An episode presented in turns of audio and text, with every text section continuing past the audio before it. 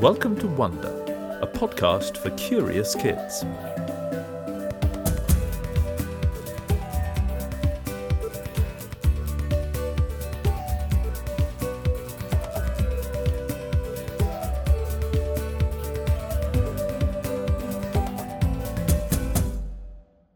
Hello, Wonder. Have you ever wondered who had the bright idea of inventing the light bulb? Well, it's credited to a rather unusual man, Thomas Edison. He had a gift, not so much for inventing as for taking an existing idea and finding ways to make it better, or cheaper, or both, then selling it.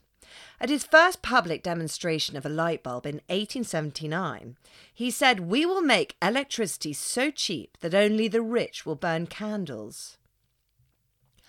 Thomas Edison was born in 1847 in the state of Ohio, America, and raised at a time when candles, gas, and oil lights were used to illuminate the home and the only engines were steam powered. He was the youngest of seven children, known by his middle name, Alva or Al. He went to school for just a couple of months of his life. Considered a poor student, he was taught reading, writing, and maths at home by his mother, who had been a school teacher.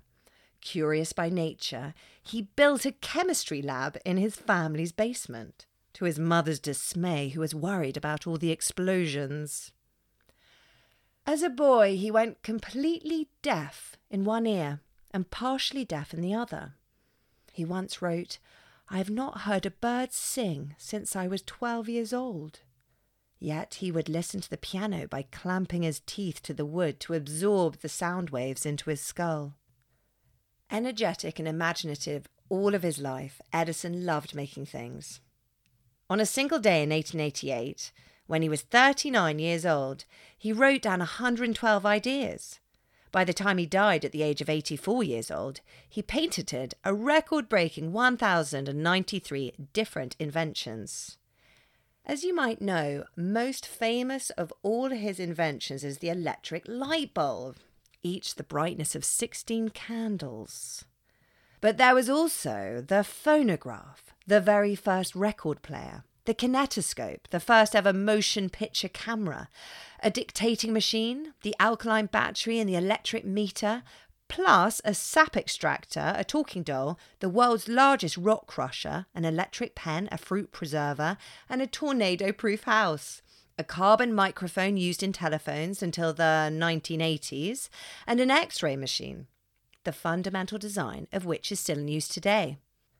Someone once said, Edison never questioned if something might be done, only how.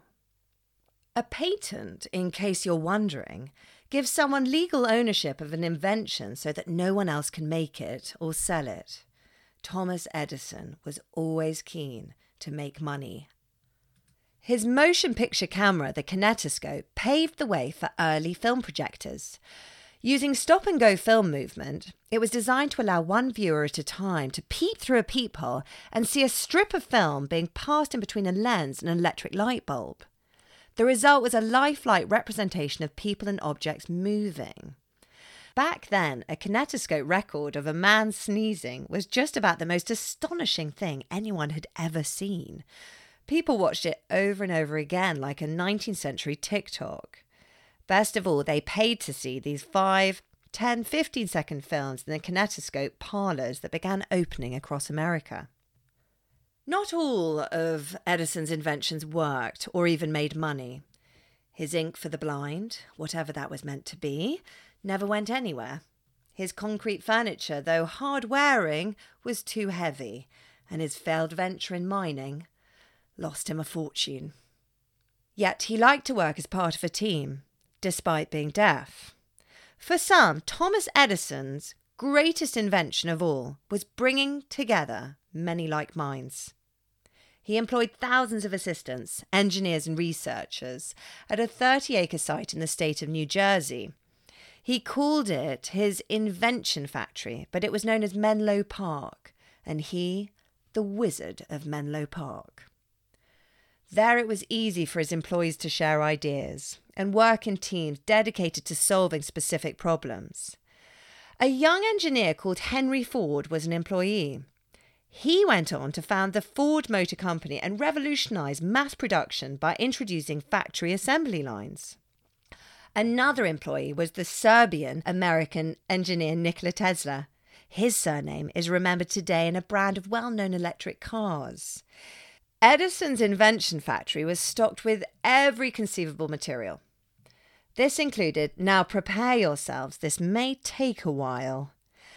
8,000 kinds of chemicals, every kind of screw, every size of needle, every kind of cord or wire, hair of humans, horses, hogs, cows, rabbits, goats, minks, and camels, silk in every texture, cocoons, various kinds of hooves, shark's teeth, deer horns, tortoiseshell, and cork, resin, varnish and oil, ostrich feathers, jet, amber, rubber, whew, and more. He had patented his first invention in 1869 when he was only 22 years old. It was an electric vote recorder which instantly counted votes. Useful, but there was little demand for the machine at that time. He soon moved to New York, a city where most people wanted everything to move as quickly as possible. Communication companies wanted to speed up their telegram service, and Edison made his first fortune by inventing a machine capable of sending four telegraph messages at once, for previous machines had only sent a single message. Edison, of course, is best known for inventing the electric light bulb. And guess what? He didn't even invent it.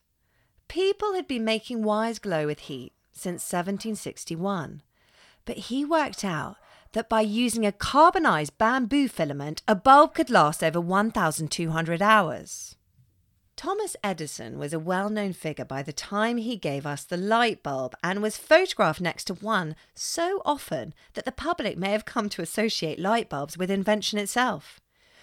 Could this explain why you see a light bulb sketched into a thought bubble to suggest a bright idea? Without Thomas Edison, might we draw a candle or a torch there instead? Edison helped animate the modern electrical world with electricity, films, recorded sound, and better telephones. He was often ahead of his time. For instance, he developed rechargeable batteries for electric cars a full a hundred years before the first Tesla car rolled off the assembly line. His work felt magical to some, hence the wizard nickname, but he claimed no such powers. I never had an idea in my life, he said. My so called inventions already existed in the environment. I took them out. I've created nothing. Nobody does. Everything comes from the outside. When he was 73 years old, he began exploring ways of communicating with the dead via a kind of spirit phone. Did anyone answer from beyond the grave? Probably not. But in fact, Thomas Edison had already allowed the dead to speak.